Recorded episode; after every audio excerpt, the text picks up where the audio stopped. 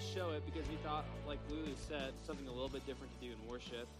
Um, but also, I think it's a really great summary of this book that we're going to be looking at for the entire rest of the semester. And it's a great summary, actually, of a talk that Kyle gave last week. I thought it was a really good talk um, where he talks about what is wisdom. And what Kyle said wisdom was is that it's the skill of godly living. It's the skill of godly living.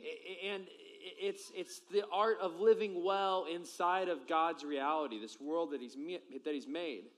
And so this week we're going to continue through our series uh, uh, through Proverbs called The Art of Living Well. And to get us started off tonight, I want to ask you a question. It's to be a very, very simple and easy to answer question, okay? What do you want? That's my question. What do you want?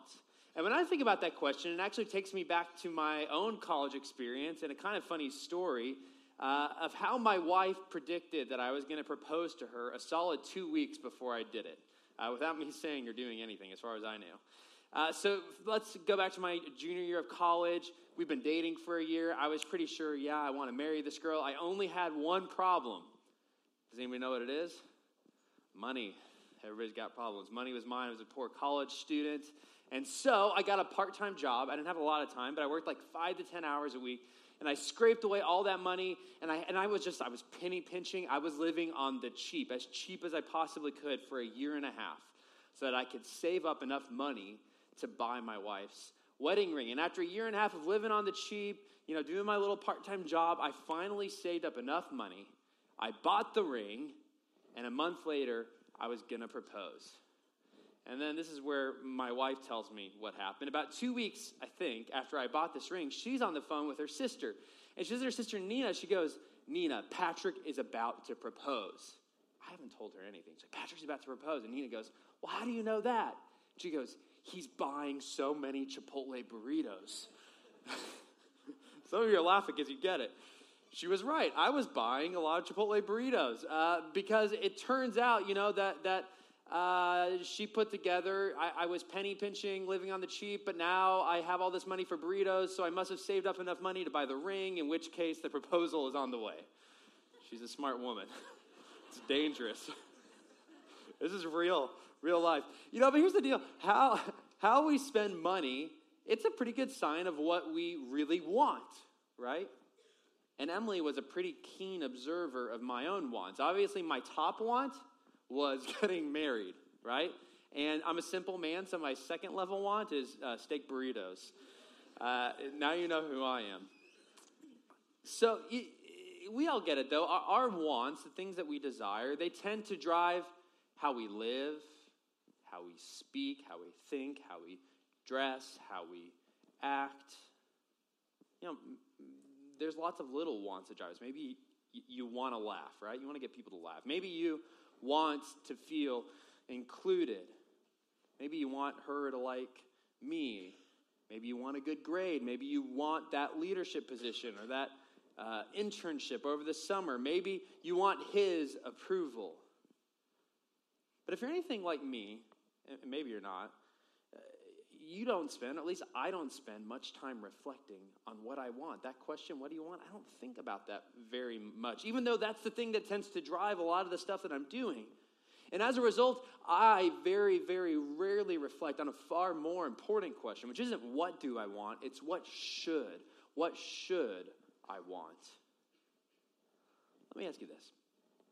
What if there was one thing out there, one thing that if we if we wanted that one thing, then it would actually drive us to live and speak and dress and act in a healthy, courageous, just, good, loving, non anxious way. Wouldn't you want that thing if you knew what it was?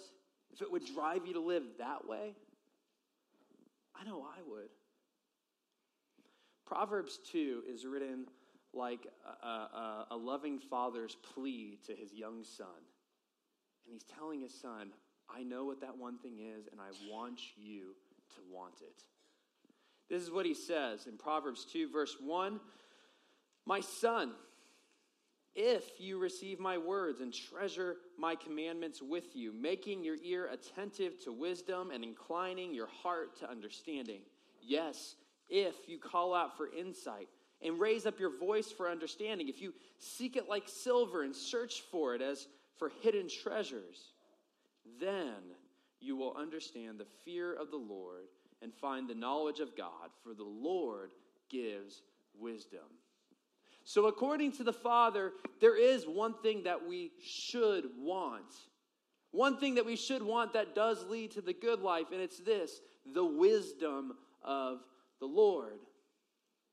So let's go back to that question I asked when I said, Hey, what do you want? Do you know what you want? How many of us thought, I want wisdom? It's, giving these talks, it's kind of funny because sometimes you end up talking about something that you're not really good at yourself. And, and I can just tell you straight up, I'm not sure that I want wisdom would have been in my top five wants if someone just asked me on a random day. What about you? Do you want wisdom? Does wisdom even make it into your top five list of things that you want? Proverbs 2 is a father's plea. It's to his son. He's saying, Son, want wisdom. And here's the great part like a really smart dad, he doesn't say, Hey, son, you should want wisdom. And he goes, Why? And he goes, Well, because I'm your dad and I told you so. We've all heard that from our parents, but that's not what this dad does. He's a smart dad, right? He says, Let me tell you why. Let me tell you why you should want wisdom. and I love that because that's exactly what I need. I need someone to tell me why because sometimes I don't really want wisdom. I need someone to show me why I should want to be wise. So let's look at that right now. Before we do, let's just pray really quick. Uh, Heavenly Father, I will be the first person to confess that oftentimes my wants aren't things that I'm even thinking about, much less asking, what should I want? And so tonight, I pray rather than being skeptical, you would open up our hearts to, to hear this Father's wisdom, to hear why we should want wisdom. Jan, we pray. Amen. So, let's look at the first reason why uh, the Father gives his Son. The first reason why his Son should want wisdom. And it's this He says that if you want wisdom, that will help you get closer to God. Thus, he says this He says, If you seek wisdom, then, in verse 6, you will understand the fear of the Lord and find the knowledge of God. So last week, Kyle did a great job of explaining what the fear of the Lord is. You should listen to that talk if you didn't get to hear it. But this week, I want to look at what's the knowledge of God. Because when he says the knowledge of God, he's He's talking about a, a, deep, relational, personal kind of knowing. He's not talking about knowing theological data. Uh, he, he's talking about knowing God like a person. He's talking about knowing God like a husband knows a wife, like a daughter knows her mother, like a friend knows a friend. That's the kind of knowing that he's talking about here. And the Father is saying that if you want wisdom, son, then you'll grow personally and experientially close to God in that exact way. Let me illustrate it for you uh, uh, this way. I want you to imagine for a second there's two college students, okay? And they're both cello players. And at their university, uh, the world famous cello player, Yo Yo Ma, maybe you've heard of him, he just happens to teach there. And so these two, these two college guys, they both desperately want to get close to Yo-Yo Ma. They want to get to know him. And so they both sign up for his office hours. Now, the first guy, he shows up and he brings his cello with him. And he asks Yo Yo Ma if he'll help him master this very, very difficult cello solo. And in between their meetings, the student, he practices hard. And when he comes back in, they keep working. And over the months, they, they get there. He masters this difficult solo. Now, the second student, he shows up week to week as well, but he shows up with nothing. Yo Yo Ma says, Hey, couldn't you bring your cello? But he never brings the cello, he never practices. He just wants to be close to a famous person. Uh, let me ask you this which of those two students do you think gets closer to the teacher? A different question. Which of the two students do you think ends up becoming most like Yo Yo Ma? Wisdom is one of God's favorite instruments. And when we want it and practice it, that's when we begin to know and experience God on a deep experiential level. You know, doing college ministry for seven years now, I often, often, often get asked, you know, how do I get close to God? How can I grow my relationship with God? Want wisdom, the Father would say. Practice wisdom, the Father would say. After this, the Father he gives a second reason why we should want wisdom. He says this The Lord is a shield to those who walk in integrity, guarding the paths of justice and watching over his faithful ones. So, what he's saying here is when we want wisdom, then God becomes our shield. It's a pretty obvious metaphor, right? And he says that God's going to be our shield. He's going to protect us on our path, on our walk, on our way. But I want us to get something here because the Father is actually really, really clear. He, he, he says, Look, it's not that God is just going to protect you wherever you go, no matter what you do. That's not what he's saying. He's saying God will protect you when you are on the paths of integrity and justice. Those are the places where God's going to protect you. Now, you know, we all think we're pretty good people. That's just kind of a given fact. Most of us think we do a pretty good job. So you might be thinking, you know what? That's me. I'm the guy who's on the path of integrity. I'm the girl who's on the path of justice. That pretty much sums me up. I mean, I'm not perfect, but I'm a good person. So God protects me, right? Uh, there was a Gallup poll taken of, of people in, in kind of the college age grouping, but I think it's true of a lot more than that. And it showed this that in this interview, they found out that 41% of college students agreed that it's okay to break a moral rule if it works to your advantage and you won't get caught. Now, yet again, I was saying, well, that's only 41%. I'm in the 60%. I'm a good person. Now, before you do that, Kyle, can you hit the lights? I just want you to take a look at this poster that I took a picture of at Shakespeare's last night. There we go. All right, let's just, you can read it to yourself. This is soda, this is water, this is stealing. Right, we can get the lights again. Now, you might be thinking, okay, that's stupid, but how many of us have stolen soda? Yeah, okay, me, I have. A lot of us have, right? And I know that this is dumb, but this is pretty simple, like basic down the pipe moral logic. It's not hard to follow. But here's what my point is we live in a world where even the simplest good is really tough to do. So, how much harder are the big things? Here's what I think the, the father is, is trying to address in Proverbs 2. He's saying, he's saying, he's addressing this reality that we, all of us, we live in a messed up world where a lot of times it's easier and less risky to do the wrong thing than the right thing. A, a, guy, he's actually a part of Veritas, he's here tonight, he, but he told me a story. He was hanging out with, with a friend of his, and um, she was saying to him how she doesn't ever really feel the need to speak out against anything, and certainly would never tell anyone else that they were wrong, that they'd ever done anything wrong. And so my friend, he's, he's kind of a you know debater guy, and, and he's like, well, okay, he kind of gets extreme. He's like, well, what if, what if you lived in Nazi Germany? You know, don't you think you'd have to speak out, you know, for the Jews? And I think in a pretty profound moment of honesty, she looked at him and she said, I, I don't know. I mean, maybe I would if, if they were Asian because I'm half Asian, but I'm not Jewish, so I, I really don't know. I mean, if I did speak out, the Nazis, they would probably kill me. It, it, it'd be too risky. Now, that is pretty honest. You see, history shows us that whatever lies we tell to ourselves, oh, I wouldn't be one of those people, the vast majority of people, at least in Germany, they didn't do anything. Because doing the right thing is risky in this world. So, am I the person who's on the path of justice and integrity? Can I just be honest? I don't know. I don't know, and I won't know until I'm in the furnace, until I'm in that moment where you actually see what do I do? Do I do the right thing or do I do the wrong thing?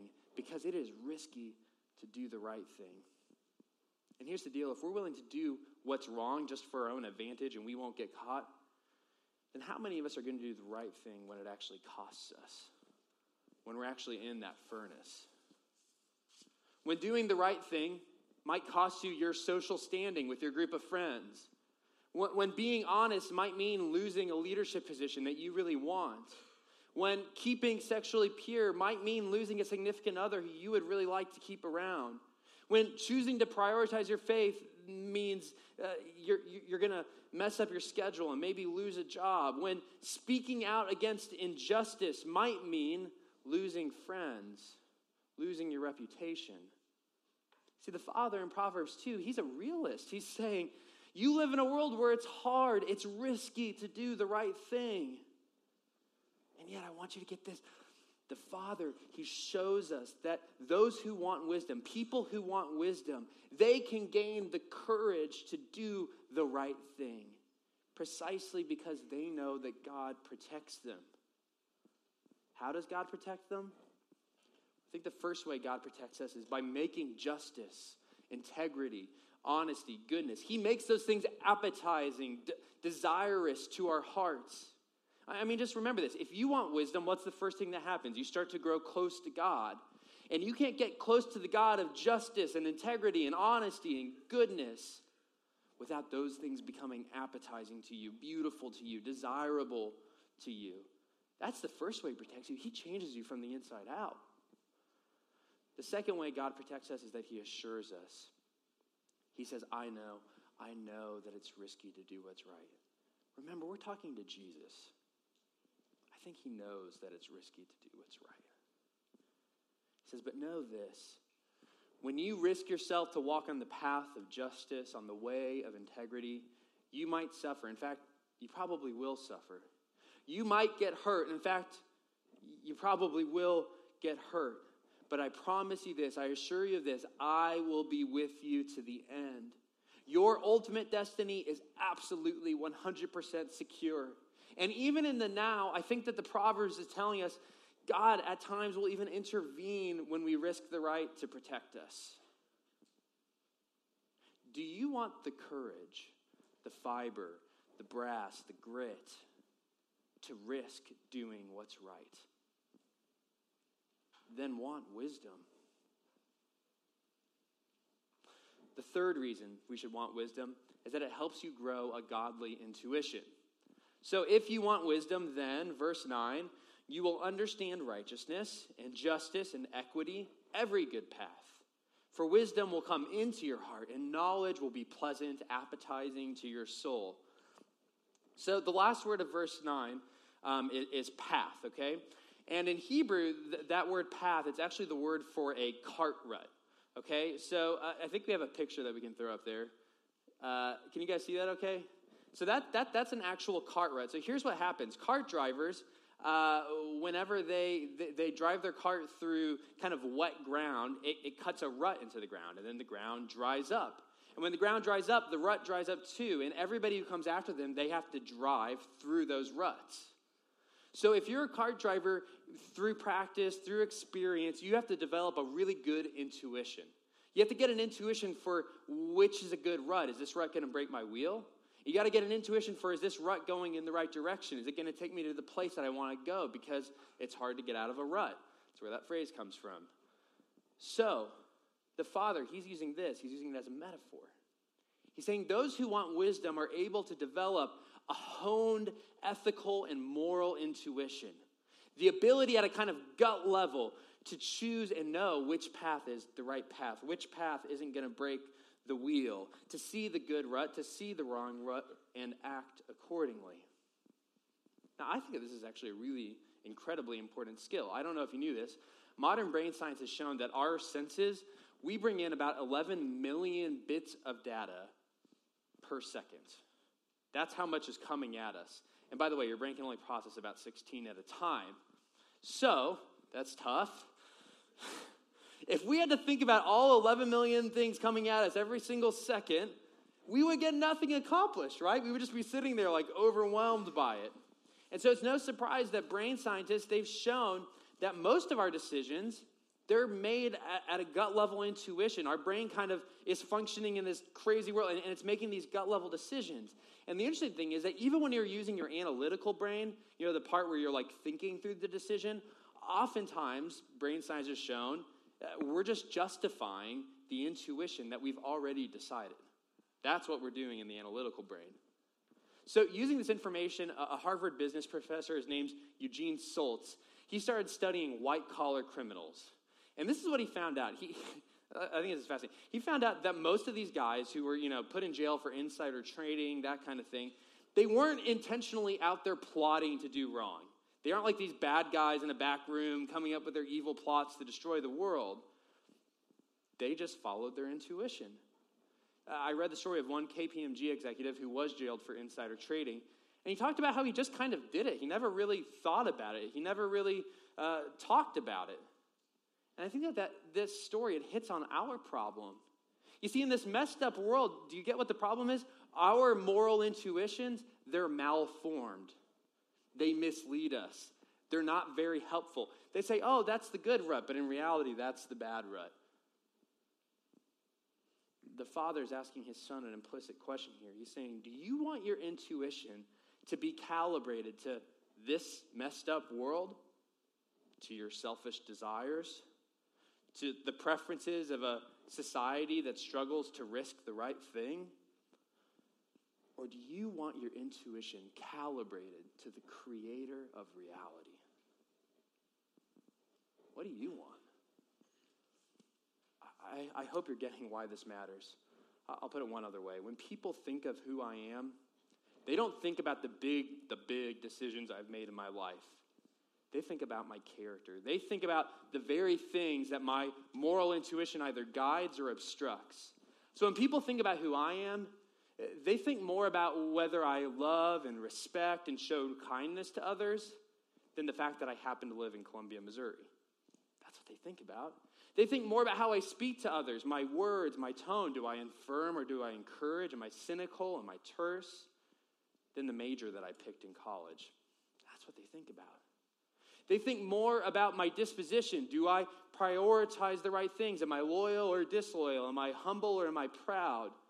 Than what summer internship I got after my junior year.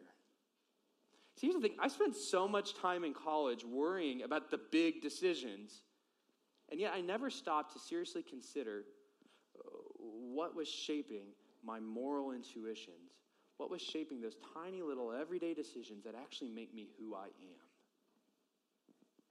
Never worried about those. Worried about the big things. Are you taking the time to reflect? To do things that reform your malformed intuition?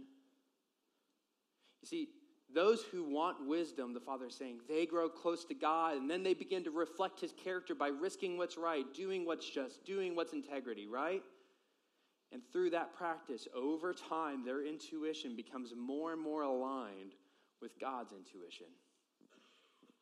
The Father's fourth reason for why the Son should want wisdom says that this is the only way. Wanting wisdom is the only way to set yourself on a trajectory towards real, full, and everlasting life. So we're going to read a long section of text here, but I think it pretty much teaches itself. He says, So if you want wisdom, then, verse 11, discretion will watch over you. It's going to take care of you. Understanding will guard you, delivering you from the way of evil. You're not going to end up on the bad rut. From men of perverted speech who forsake the paths of uprightness to walk in the ways of darkness, who rejoice in doing evil and delight in the perverseness of evil, men whose paths are crooked and who are devious in their ways. So you will be delivered from the forbidden woman from the adulteress with her smooth words, who forsakes the companion of her youth and forgets the covenant of her God. For her house sinks down to death, and her paths to the departed. None who go to her come back. They do not regain the paths of life.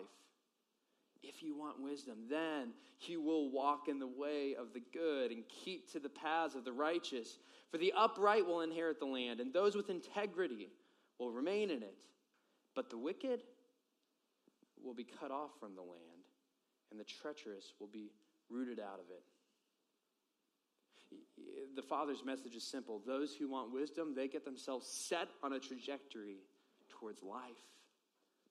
Those who don't, he says, they go down to death. It's a pretty black and white statement. And it's terribly sobering. But I'll tell you this I've seen it play out, not just in the long term sense, but in the here and now. You know, I, I knew a Veritas student, a good guy, a Christian guy, genuinely. Uh, he's still a good friend, you know, but he didn't do a good job of wanting wisdom, allowing God to shape his moral intuition. And after he graduated, he actually did really well. He, he got a spectacularly high paying job doing sales with a major U.S. corporation. And so he's doing his training for this job, and during the training, he gets paired up with a mentor, and this mentor's kind of supposed to show him the ropes. But my friend's mentor, he wasn't a great guy. Um, and he was breaking some rules to make a little bit extra money on the side. And here's the deal what he was doing, it wasn't just like glaringly wrong, but I can tell you this much it definitely wasn't right. And so he invites my friend into it to make a few quick thousand dollars. And without much thought, that gut intuition, he said, Yeah, I'll, I'll do that. Two weeks later, his mentor, who'd been doing this for years, got found out. He lost his job. Week after that, he got found out. He lost his job. And every time a new employer that he was trying to get to hire him would ask, Well, what did you do for the last few months? They had to call that company and hear about what he did. This was a disaster. It was a disaster. It was also an incredible grace. Here's the deal I can't sit up here and give a great talk that's going to force you to care about wisdom, but I can promise you this you live in God's reality. And when you break it, it will break you. This is why the Father so lovingly and so, so much concern. He says that those who don't seek wisdom, they are ultimately cut off from the land. And he's not talking about like the place where you live. The land here is pointing to the eternal land, the new heaven, the new earth. And he's saying that if we refuse to seek wisdom, we risk it all in the eternal sense. So, again, the question that I have to ask myself, is I'm not great at this, is what do I want? What do you want? Don't you want wisdom? Don't you want to grow close to God? Don't you want the courage and the grit to risk what's right? Don't you want to have that gut level intuitions that you know the right way to go with God? Don't you want that destiny, that eternal destiny secured? Here's the good news it's yours for the taking. This wisdom, it's a gift. It's a gift that's waiting to be opened. Verse 6 For the Lord gives wisdom. I want you to hear this. It's a gift, and that means you cannot earn it. You don't have to be wise to get this gift. In fact, it's for people who know that they're simple, who know that they're foolish, who know that they're sinful, who know that they actually need help. And as a result, they turn to God and say, Give me wisdom. And that is the first act of wisdom right there. They turn because they know, we know that He wants to give it. And He's the only one who can, and He gives it freely. I want to end but just asking a quick question How do we open this gift? What do we do? And that's in verses 1 to 5. I'm just going to read through this and, and give a few thoughts. But if you are saying, Yes, I would love to have wisdom, and it's a gift from God, so how do I open that gift? What do I do to start participating with Him? Just reread verses 1 to 5 every morning this week, and it will do something to you. My son, if you receive my words and treasure up my commandments with you. Do you treasure up the right words in your heart? Do you meditate on God's word? Do you actually contemplate it? Have you ever memorized it? Do this, the Father says, and get wisdom. Continues, making your ear attentive to wisdom. Just yet again, ask yourself who do you listen to? Do you hear God's Spirit speaking into your conscience? Do you listen to the wise mentors that He's given to you, to the right people? Continues, and inclining your heart to understanding what do you move your heart to be excited about to want, right? Like we know how to get ourselves pumped up to, to go play intramural sports or for an exercise or to go on a date. But how much more should we stir ourselves up to read good books that are going to help us to understand God, to do things that are going to help us grow closer to Him?